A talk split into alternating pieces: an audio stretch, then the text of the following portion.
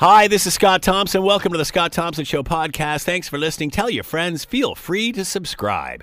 Coming up on today's show, the coronavirus, what you need to know, and how to protect yourself.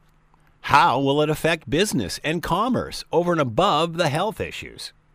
And the latest on the LRT task force. Will it be worth our while? It's all coming up on the Scott Thompson Show podcast. Today on the Scott Thompson Show on 900 CHML.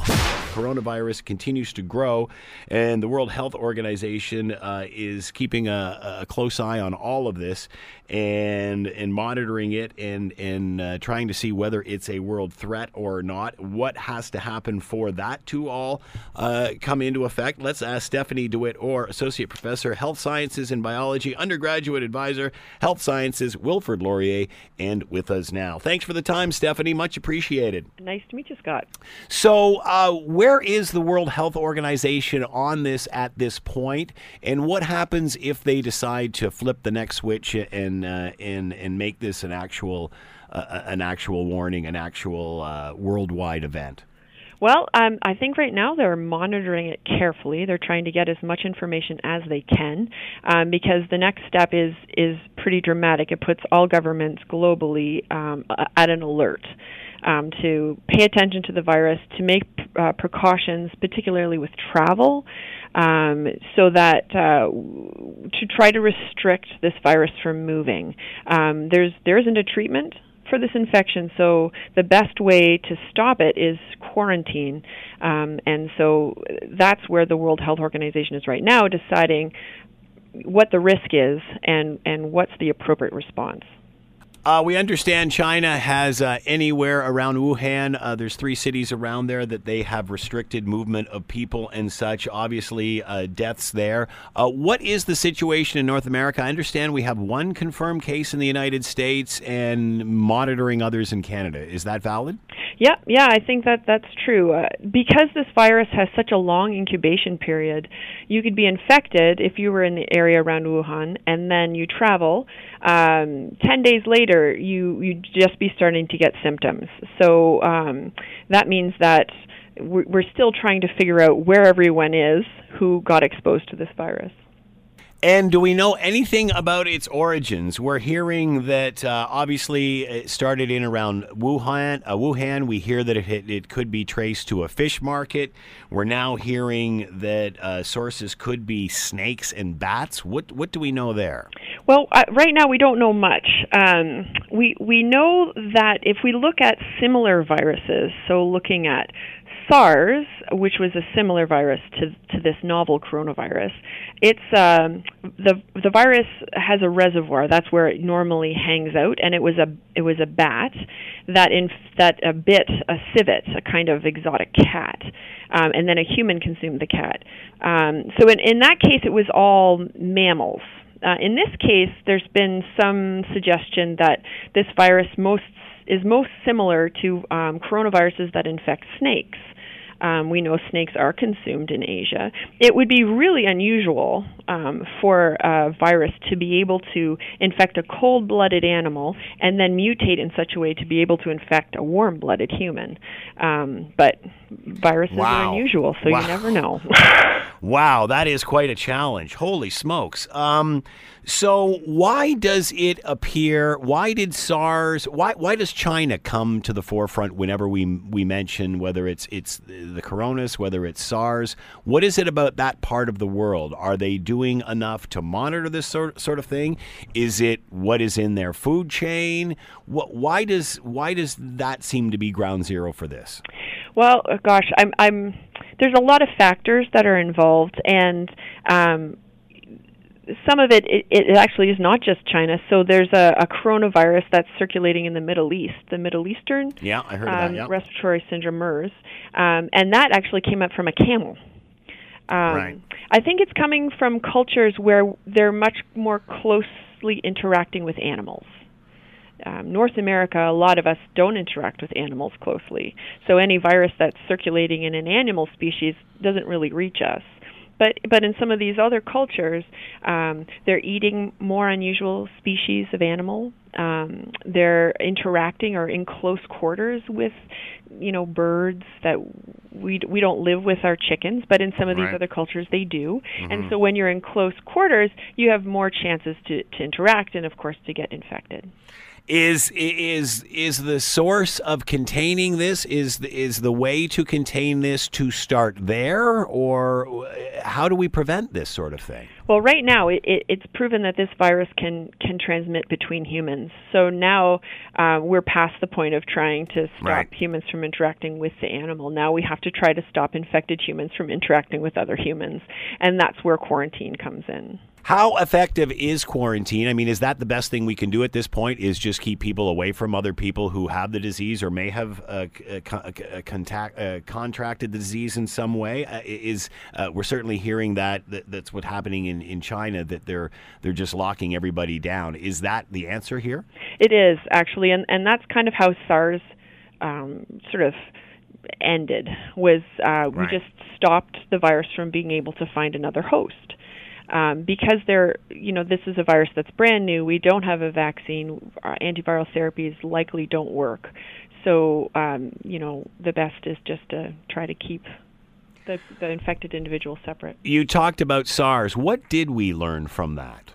Well, I think we've learned a lot, and particularly in Canada, because we had such a, a strong um, outbreak in Toronto, we have all the mechanisms in place. We know how to uh, work with uh, a virus like this. With SARS, it was the frontline health workers, healthcare providers that were at the most at risk because we weren't trained for something like this, but now we are. So um, I think if it ever came to Canada, um, particularly Toronto, we're much better prepared for this kind of an infection. Uh, we've seen screening going on uh, in airports and such. How effective is this? They've said that you know people who are experiencing illness should come forward, but are we likely to see that if someone's you know going to lose their flight or might be quarantined, or how effective would that be?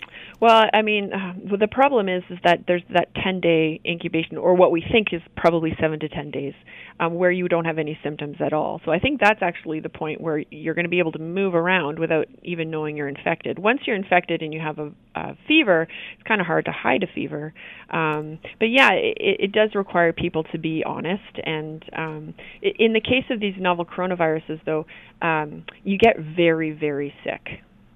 What is the difference? Because they say it's very much like a flu-like symptom. What is the difference between uh, the typical flu that one may get and this? And uh, how would one know if they've got the flu or this? Well, I think if you have either, you should see your healthcare professional um, because both of those are reportable illnesses, having influenza or this. I mean, if you have a sniffy nose, don't worry about it. But if you have a fever, aches and pains, really feeling terrible, go see your doctor. Um, um, the coronavirus, this this novel coronavirus causes a severe pneumonia that a, a percentage of people who are infected have to go on respirators, require multiple, um, um, you know, ICU and lots of health supports. Y- you couldn't ignore those kind of symptoms. Yeah, you know you you know it's something beyond the typical flu. Exactly. Uh, what about things like flu shots? Does this help this in any way? Not at all. No. no. So but- but loading the up flu- now isn't going to help you. That's right, but it will help you with the flu. Sure. Yeah, which which is still circulating, even though this coronavirus is, you know, very uh, uh, interesting and in the news. Seasonal influenza is going to be uh, is a big impact on our health, and you know, so get your flu shot anyways. Uh, so how uh, how should Canadians react to this? Um, I heard some say don't get hysterical. I've others I've heard others say it's a concern. Where are we on this? Wh- wh- what do you tell the average Canadian? Um, I would say just keep an eye on the news. Just keep yourself aware. So because everything is just happening so quickly and we really don't know a lot at this point, we don't think there's a risk in Canada at all. But just be aware of what's happening, and and with any sort of virus, the the best protection is to wash your hands Yeah. just keep washing your hands with soap. You know, get in all the crevices. Um, that's going to be a really for for something like this. This virus is a respiratory virus. Really easy to sneeze on your hand and to touch something, and then you've got it on yourself. You know, so washing your hands is a really good defense. Uh, we remember SARS and the impact it had. Where is that now? Is it eradicated? Is there a vaccine for it? Where have we come in regard to SARS? Yeah, so SARS isn't gone. It's just not in a human host. So it's it's it's back in its reservoir, which is a bat, and uh, it it it could mutate and infect humans again. Um, there are there's no antiviral for SARS. There's no drug. Um, are some developments of vaccines, but nothing in circulation because it's not really a threat right now. So, should uh, we be working on vaccines for these uh, in fear that they could present themselves again, or you don't know what form they're going to take when they do? Thus, for it's impossible to do that. It is. I tell my virology students that viruses are slippery little suckers, and it's really hard to nail them down. So, but I, you know, I bet someone's working on a vaccine for this novel coronavirus as we speak. Will we find the source of this? You, you, uh, for the SARS, you went right back to uh, a, a bat, I believe you said. What, how, how did that start again? Say that again. Yeah, so uh, they think that it, it circulates in bats. For some reason, bats are just these. They can hold lots of viruses, but they don't get sick. Hmm. So a lot of really nasty viruses come from bats. So don't play around with bats, people. And they traced SARS back to this. That's right. That's right. And they think that a, a bat bit a civet, um, and then and then a human consumed a civet. Wow. Can you do you think we will find the source of this to that extent, that detail? That seems incredible. It is incredible, isn't it? Um, science is wonderful. Yeah. Um, well, the problem is with with this situation. Um, I, I was reading about the the actual scientist who identified SARS and where it came from. He went to Wuhan to try to find the source, and um, unfortunately, everything has been quite sanitized. Um, so it, it, it might Right. be fairly challenging to try to go back and find where it came from. Uh, you said that once the World uh, World Health Organization steps this up to the next level of alert, that that everything changes. What does change? How does that change for governments and such? Well, I think it's just a heightened sense of awareness. Uh, governments are going to choose how to best react and what's the best way to protect. But it's sort of a, an official way of saying, yes, this is a global concern. This is not an isolated concern. This is something that all governments have to pay attention to and, and create a response to. This certainly won't be the last time we're affected like this, will it? I mean, is this an ongoing scenario just simply because of the global world we live in now? You know, with international travel comes the ability to move viruses around the world in hours. Yeah. So something that could just stay in one spot, you know, before travel now, it, once it gets to those large hubs, um, it could be anywhere in the world within hours.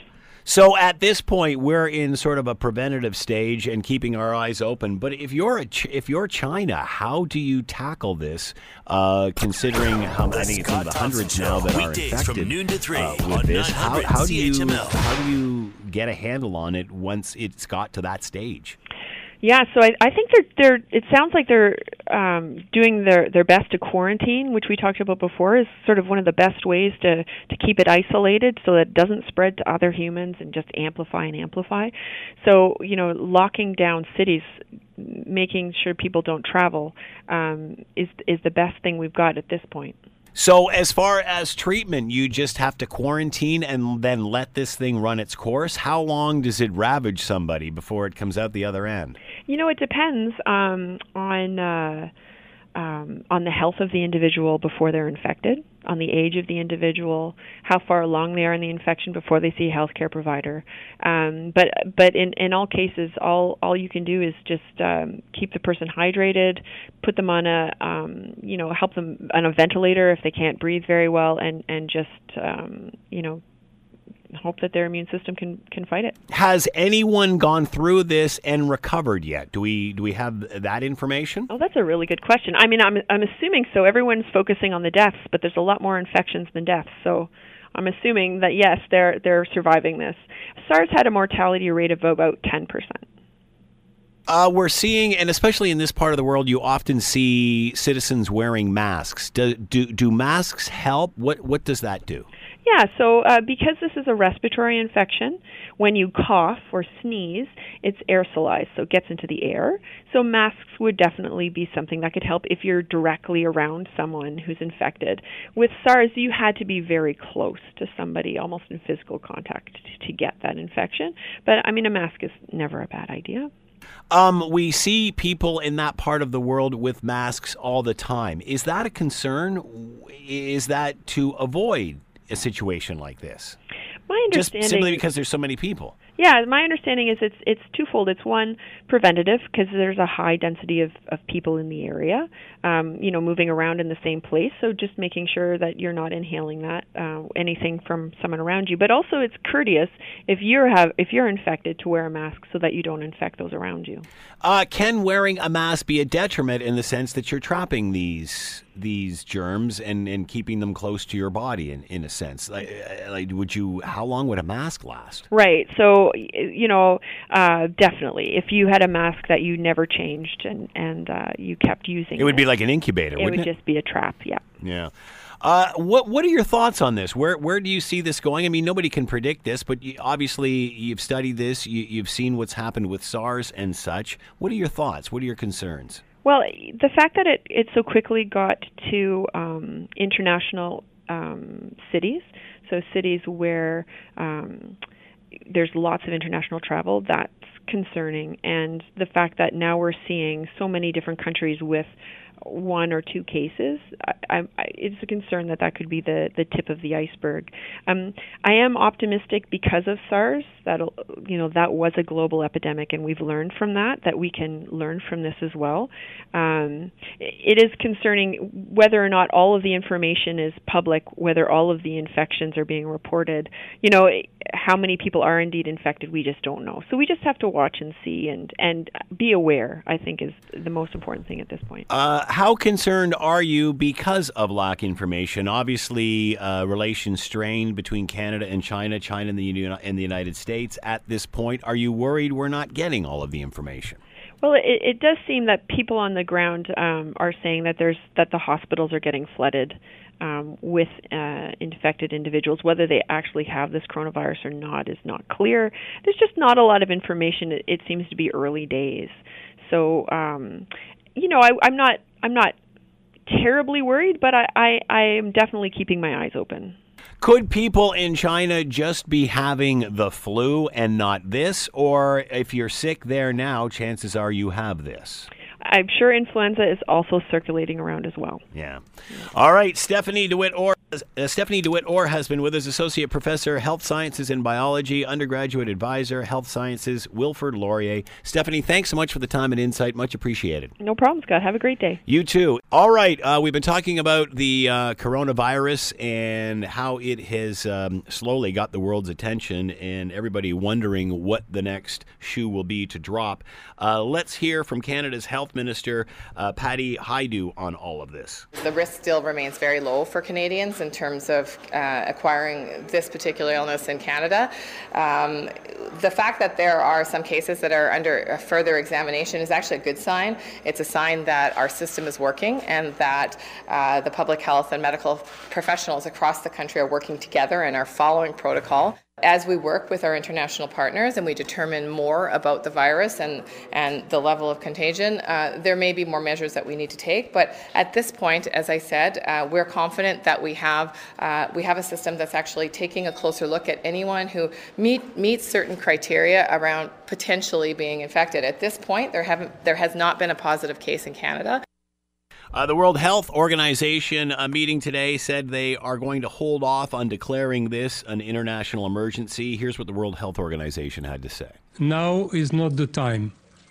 That's a bit too early to consider that this event is a public health emergency of international concern. All right, let's bring in Ian Lee, Sprott School of Business, Carleton University. We remember with the SARS outbreak, uh, not only the human.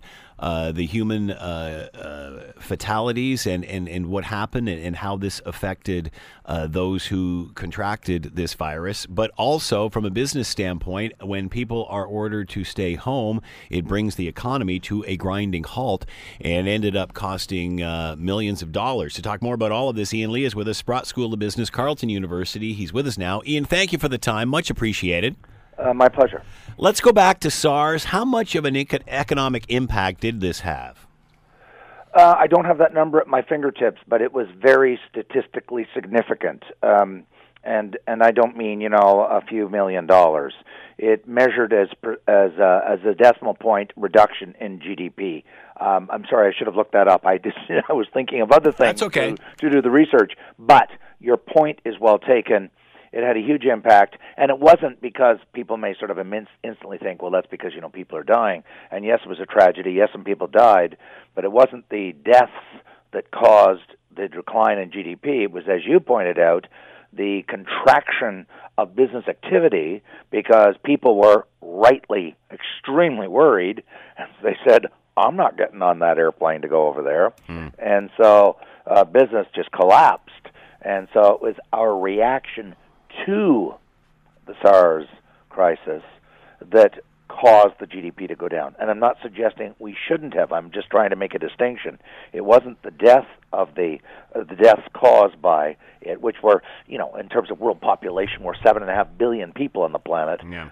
It's it's the reaction to it uh, because people are acting prudently and cautiously that that that in turn triggers the reduction in uh, in uh, GDP. We've heard that uh, the Chinese government all, uh, already taking precautions, uh, especially around Wuhan. Uh, three of the cities in and around that area have have uh, been literally shut down. People are in quarantine. Are you concerned we're going to see the same thing with this as we saw with it, with SARS? Yes, I am. Um, I'm scheduled. I mean, it's very personal for me. I'm scheduled. I teach once a year in China, as I've mentioned to you many times in our conversation.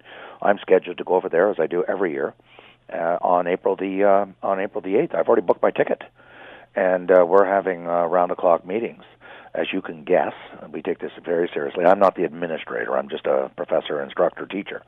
But the administrators are having round the clock meetings. What are we going to do? Are we going to deliver it through uh, sort of a not Skype, but through uh, Right. Uh, a broadcast uh, through a special. We have custom special classrooms for online training, online teaching. We don't normally use it for our MBA degrees, uh, but uh, as you can imagine, there's a lot of people saying, "Wait a minute, I, I don't want to get on a plane and go over there because of the risk." Yes, it's in Shanghai, not in Wuhan, but still, you know, these these these uh, viruses travel because of globalization. People go from one airport to another, and this is a virus uh, which means antibiotics don't work, is my understanding. And I'm not trying to be a doctor here, but I already asked my own doctor, "What can I do?" And he said, "Hey, it's a virus, and we don't have a uh, an immunity shot for it yet." And um, so, and while there are antiviral drugs, as we learned uh, during the AIDS, uh, the horrible AIDS crisis of um, some years ago, because they did ultimately develop so-called antiviral drugs. But normal, I mean, and traditional antibiotics, of course, are for bacteria, not for virus. And so I'm saying, wait a minute. There's no antiviral drugs for this. At least nobody's announced there is, and there's no immunity shot I can get. So if I get on that plane and go over there, like I'm, you know, this is seriously high risk for me. Hmm. And and I think other people are coming to the same conclusion. And uh, but we don't, and I'm not trying to create fear or anything like that. No. I think the World WHO is handling this very prudently. I found the uh, the comments by the Health Minister of Canada uh, very uh, uh, appropriate and and and helpful and comforting and uh, meaning giving us information. Look, there's no there's no uh, recorded cases yet, uh, but that you know that only could be a lag in reporting because it has been reported outside of China. There's reported cases, I believe, in Thailand and some of the other uh, Asian countries, as well as the states. So, and you just don't know, you know how how these will take off. I mean, the good news is, and I did some quick research on this. The last time there was a, a truly, I mean, a pandemic in the sense where enormous people, number of people died, was the 1919 world influenza, and there were millions and millions of people that died in the 1918. And since then, subsequent uh, pandemics have been um, frightening and scary. The SARS, but millions didn't die. I mean, Yeah. this is a good news if you follow Yeah. me. I mean, I'm not trying to celebrate Yeah. anyone's death, but I'm saying I was I had a huge sigh of relief at the time of the SARS because I thought this thing could multiply and become like the 1918 Spanish flu um, uh, pandemic, where enormous numbers of people died. Um, and I've seen different figures of uh, 50 million people. Um, you know, if you go back, of course, to the bubonic plague, over a 100 million people died, and Europe had very tiny numbers of people compared to today. So, you know, if you look over time, if you take the really big picture, um, our medicine and our technologies and our precautions have become better and better. And and in fact, the agencies are saying, the health agencies are saying, we we society learned a huge amount from the SARS crisis, SARS crisis, and they're they have much better early, distant early warning systems in place. So that's why I'm not panicking right now. Although I'm not jumping up and down with enthusiasm over the idea of getting on a plane and going to Shanghai right now. Hmm. Uh, as you mentioned, uh, I think there's one reported case in uh, in the United States at this point. Uh, nothing really in Canada, although uh, an expert we had on said this has a 10 day incubation period, which obviously has some in the in the travel community concerned. Um, so it's not really affecting us here yet. What about China, where they are actually closing cities down and such? You know, what does that do for them? Um, I, I've been to Wuhan, by the way. Uh, not not not this year. Yeah. I, I was there on one of my many tr- teach. I've been teaching for 20 years in China, and each time I go, because I only teach on the weekends. And it's so it's I- a city of 10 million, I understand. Yes, yes, yes, Yeah. yes, yes. It's a big city. it's it's Toronto plus, and it's ten times Ottawa, Yeah. and it's not even a very big Chinese city. I mean, Shanghai is somewhere between 25 and 30 million, um, you know, literally. And there's another city in uh, I forget the name; it's always on the tip of my tongue. That's actually larger than the totality of the population of Canada.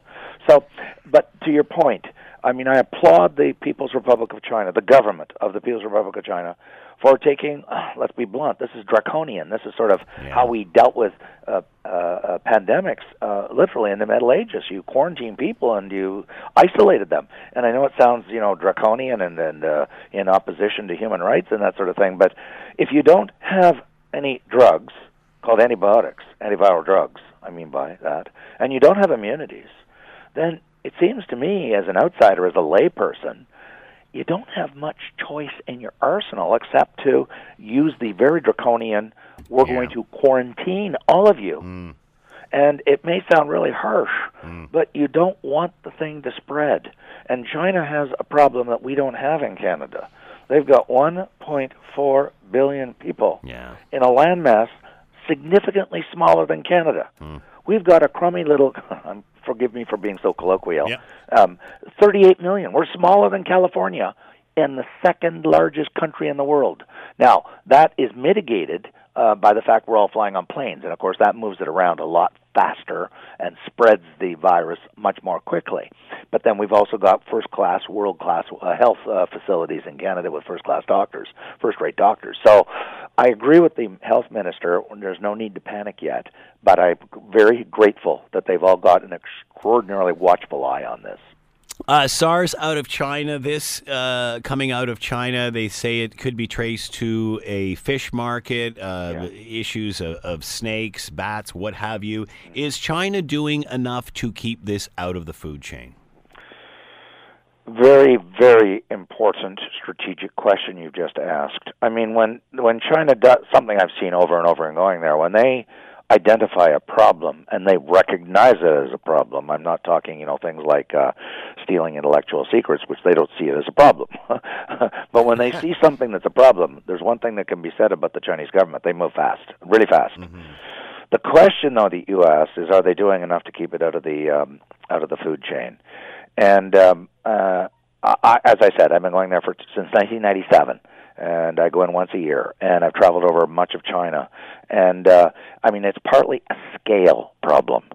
There's no other country on the planet Earth with 1.4 billion people Yeah. squashed into an area that isn't. I mean, China's a big country for sure, but it is nothing compared to Russia or Canada. And so it's a scale problem. How do you keep the totality of the food chain absolutely clean as a whistle when you've got so many people and they're in cities, 10 million cities, 20 million cities, 30 million cities, 38 million people cities. And people are in high rises. It's not like Canada where still a lot of, other than GTA, most people still live in low rise, in houses and semis and attached garden homes and that sort of thing. In in China, because of the sheer scale of the number of people, most people live in high rises. So you are literally cheek by jowl all the time, all the time. You get in the elevator, everybody squashes in the elevator. I take the tra- the the the, the metro because they have an excellent metro system in Shanghai 17 lines. And every time I get in the in the metro, and it's underground, the thing's squashed. I mean, it's just you're just stuffed with people Yeah. everywhere you go. I mean, it's just it's just the con- the congestion and the density is just truly uh, amazing to see.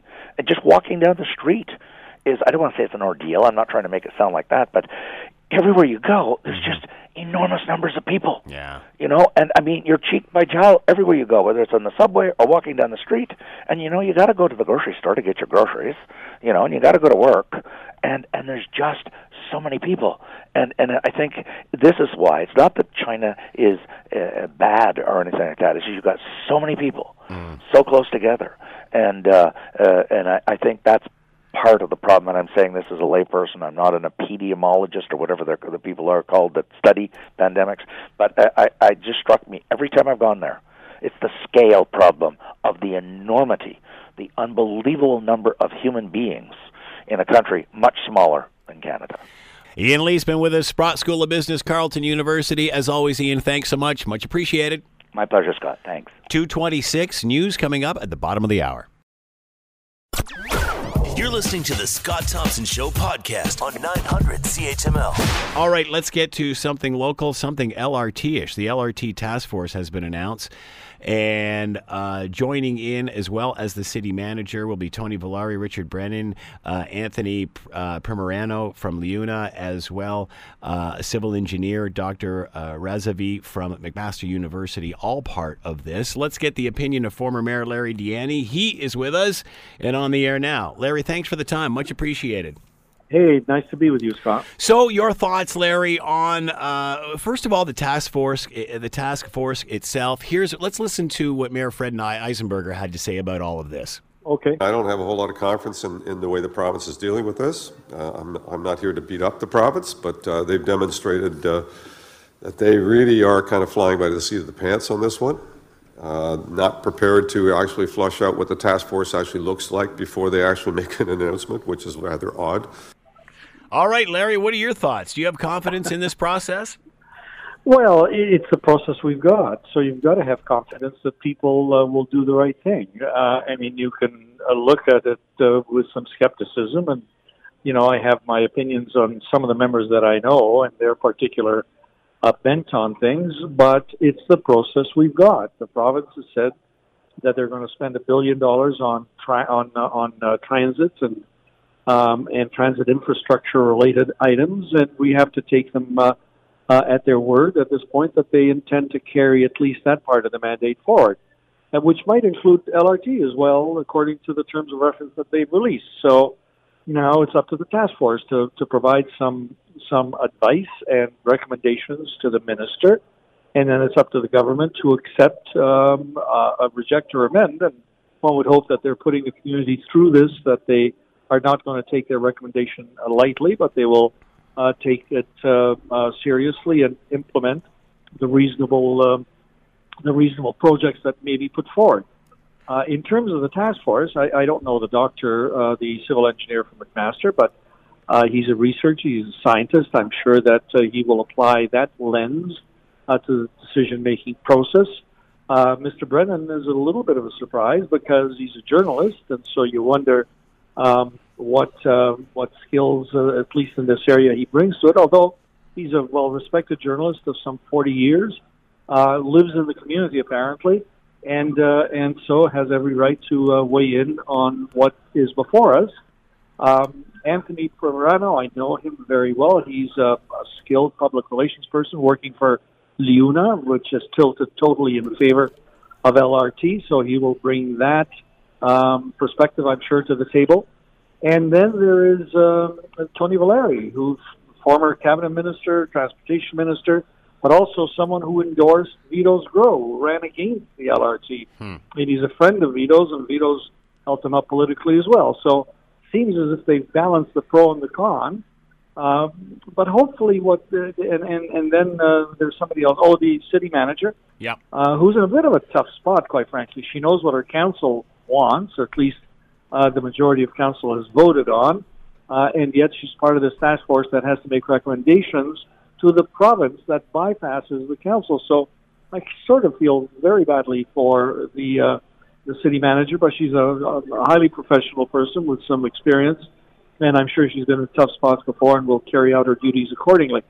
But in spite of, of you know where people may start in this process, hopefully they will apply a fair um, uh, assessment to the uh, task at hand and do what's in the best interest of the community. Would all of these, and as you said, it's well balanced, so I guess the answer to this question is no, but would all of these people be on the same page? Or are we coming at five different areas through five different ideas, five different methods of doing this? Yes, well, so the, the ones that I know, uh, meaning Anthony and, and Tony, um, uh, and, and uh, Valeri, uh, they certainly are on different sides of the LRT debate. Um, I'm assuming that because Mr. Valeri endorsed Vito Sgro, he endorsed his program, which was very much anti-LRT. Anthony and you know uh, the, the the situation with LiUNA has been very pro LRT, and Anthony would uh, would bring that perspective to the table. So no, they're not on the same page, but they are in the same box, as it were, in terms of having now to do some hard work over the next while uh, to bring forward some recommendations. And they're going to be, uh, you know, it's going to be a bit of a hothouse sort of uh, uh, process because they have to meet two or three times a week and uh, for up to a year before they um, they make recommendations. And hopefully we'll see some interim recommendations and we'll get some sense of of where they stand. We don't know whether the meetings will be open to the public or whether they're going to be, you know, behind closed doors. so we may have a sense of their deliberations. Uh, we don't know what staff uh, the province is uh, is putting together to assist this group. Uh, we don't know what kind of um, studies they're going to be requesting to look at, or will they launch some new studies themselves? So there are a whole number of uh, things that are yet unanswered. But I have, you know, this, is a this is, seems like a, a pretty good uh, group in terms of their knowledge, intelligence, and experience. And so let's hope they do the right thing. Are, are you concerned about how we can uh, come up with a list of, of, of projects uh, to spend $1 billion on in a relatively short period of time? I mean, the city's been working on, on transit plans and LRT for for a number of years. how can we all of a sudden just shift gears and hey, how do we spend a billion dollars? Are you concerned this is going to be more maintenance stuff than it is an actual city building project? Well, and and that's one of the questions they're going to have to deal with, right? And of course, uh, we've had this discussion before in terms of um, a a pro a program whose progress was interrupted by the province. Um, and and now we're going back to square one. Um, and hopefully the group will will consider at least the years of studies and the voluminous work that's been done on many aspects of uh, of uh, our, our, transit, uh, both in terms of infrastructure and, and different programs, so they won't have to reinvent the wheel, but they'll be able to spring from knowledge, considerable knowledge that's already out there. And uh, you know, we we as a community reached. Uh, we've had an election for heaven's sake on on the LRT, so it's going to be tough to sort of say, yeah, but all of that doesn't count. It's going to have to count. They're going to have to explain why they veer away from it. If they do, unless part of the whispered mandate, and maybe there is a whispered mandate by the uh, by the provinces. You know, we said we want this on the table, but obviously, uh, recall we just canceled it. So give us some fresh ideas as opposed to recycled ideas. I, I mean, we're, we're going to have to see how this group operates. Uh, you know, these are people with experience. Um, they they've had fulfilling jobs or currently still have fulfilling jobs. I don't think they'd be trading away their integrity um, to simply do a show uh, task force uh, that isn't going to have some independence of thought and and some ability to put forward what they think is the best solution for the city uh, irrespective of of, uh, of the political side of of whatever they recommend. Uh, I have confidence that they they are people who uh, have said yes, and they said yes for the right reasons. So, what do you think, or what is their objective here? To come up with a list of projects that we could potentially spend this on and then put them forth, and then it's up to the province to decide? Because at the end of the day, when you're talking about projects of this magnitude, I mean, it could be uh, years before we see this billion dollars, could it not? It could be, um, and and I don't. I, I suspect. Uh, well, it depends on what they uh, on what they recommend, of course. Uh, so if they say, if they all say, let's let's assume they all say, look, this has been looked at, and LRT is the way to go, uh, then that's where it's going to go, and all the money is going to go towards that particular pot. Uh, on the other hand, if they if they uh, are open to maybe, uh, you know, as as has been uh, surmised by some, uh, you know, expanding the the Red Hill uh, Parkway, uh, adding a lane uh, in each direction, so some money will go towards that. Uh, if they're going to buy uh, BRT, um, uh, bus rapid transit uh, vehicles, uh, money will go towards that. Uh, if uh, if they're going to do the uh, uh, the the the uh, barn, the, the bus barn that has been talked about that is needed in the city. Um, although I think that's being financed uh, in in other ways, but some money might go towards that. Uh, so it depends on, on on what conclusions they reach and what list they want to put forward um, to the government for their consideration, and then how the money is spent will be determined by the project that uh, uh, is recommended.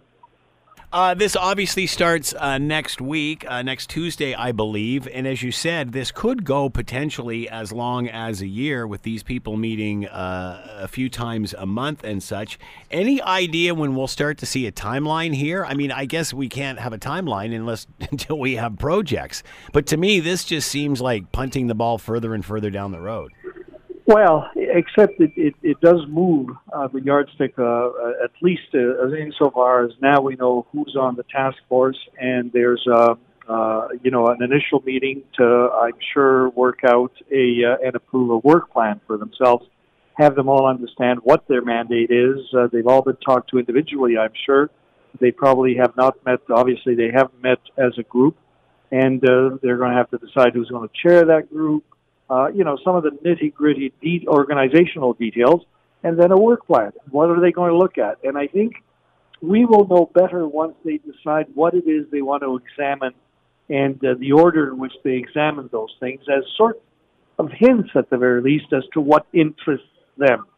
Uh, and then uh, it's going to be a while until uh, until uh, we see what uh, shape their discussions take and what shape their recommendations may take. So there's more questions at this point than answers, but at the very least, the makeup of the group has been answered, and that's a and that's a, a point in the right direction. Who would have assembled this task force? What would have been the process to assemble this? Well, I, I imagine the Minister of Transportation, in consultation with the staff, in consultation perhaps with uh, uh, you know the local MPP, Donna Skelly probably had a uh, at least a hand in in uh, in uh, approving uh, or at least commenting on the, the makeup. And it looks to me as if, uh, you know, the, the, the fear among some was that, okay, this is simply going to be a skewed task force, all with one particular point of view uh, on one side of the political ledger uh, as opposed to a fair task force. It seems to me that the inclusion of uh, of people who have been pro LRT as well as people who may have had a predisposition against it is trying to balance interests. And that, to me, talks a little bit about fairness. The fact that the city manager is there, not an elected person, but uh, one whose duty it is to implement council's will, uh, means that they are trying to take the politics out of it as well. There isn't one, you know, there isn't a councillor, there isn't an MPP on the task force, so they're trying to ratchet down the politics of this. So all the signs are hopeful. Now, I may be overly optimistic and maybe naive about it, but I don't think so. Uh, the signs are hopeful that this they've assembled a group with varying uh, opinions, uh, all uh, skilled and bright, and ready to work on behalf of the community. So I don't think they're getting paid for this.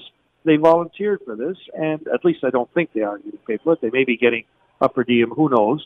Uh, but but I don't think so. And, and it seems like their motivation is in the right place. So uh, the the province basically throws out everything that Hamilton's been doing for the last decade or so. They assemble a group of prominent uh, citizens on both sides uh, of the ledger here, and nobody from city council. On what does this say about city council? Okay, we don't want any council people involved. We're just getting a group of, uh, of prominent citizens, and then we're going to find out what Hamilton needs. what well, is that saying? Well, they're bypassing city council. They're saying, look, yeah, we are, uh, the money's coming from provincial coffers, uh, and we're in charge of this process. Uh, so that may be uh, hard for people to swallow, but that's what they've decided to do. Was it good? Uh, people have an opinion on that. Some say no.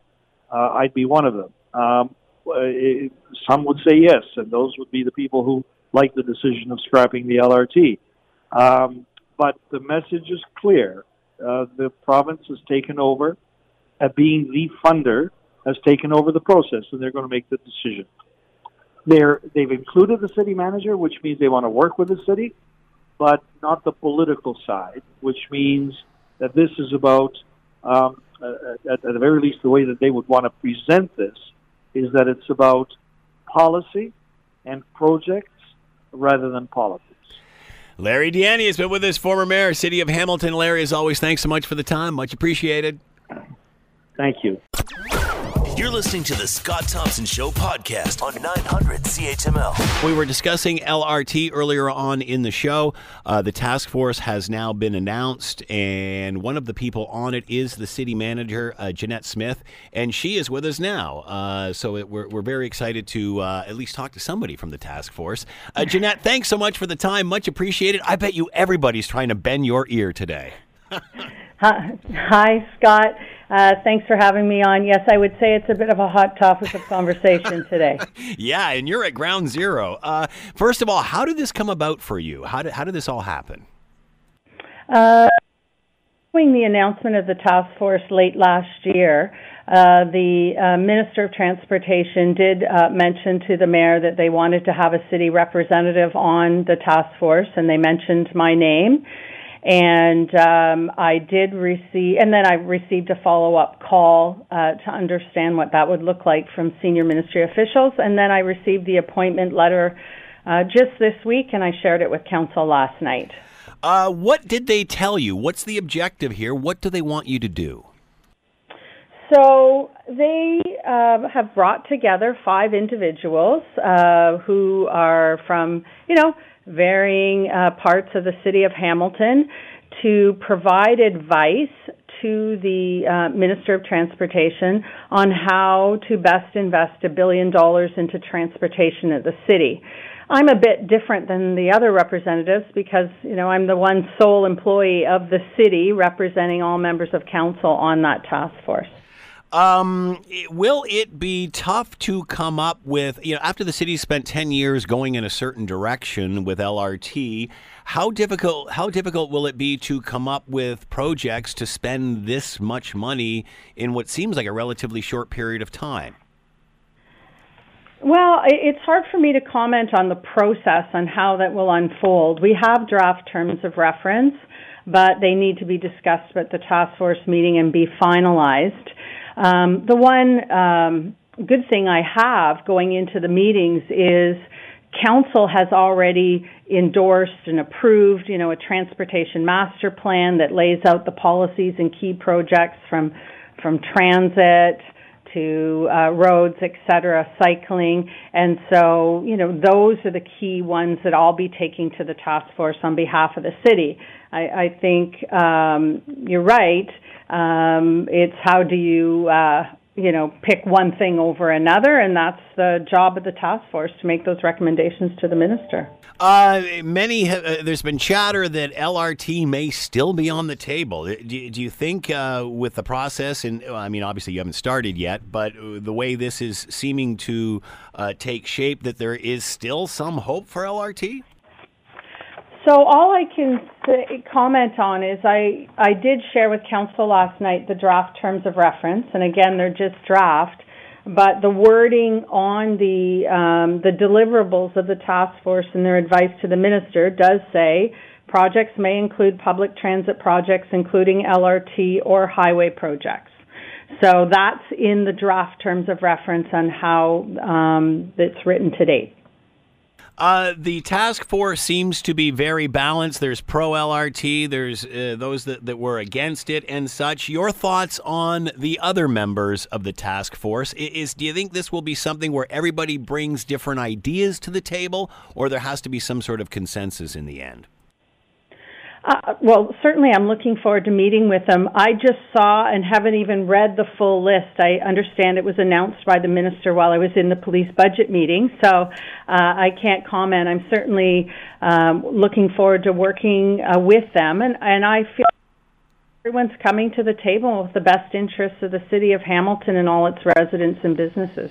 As a city manager, are you concerned that this money will be spent on maintenance type projects, day to day stuff that would have been done anyway? No, I'm not. I'm going in um, with the um, you know with the view that we're going to sit and come up. If you look at the draft terms of reference and the de- deliverables, and again, they're draft, it says, you know, projects must be of a substantial benefit to the residents or economy of Hamilton. They should reflect the interests and needs of the residents.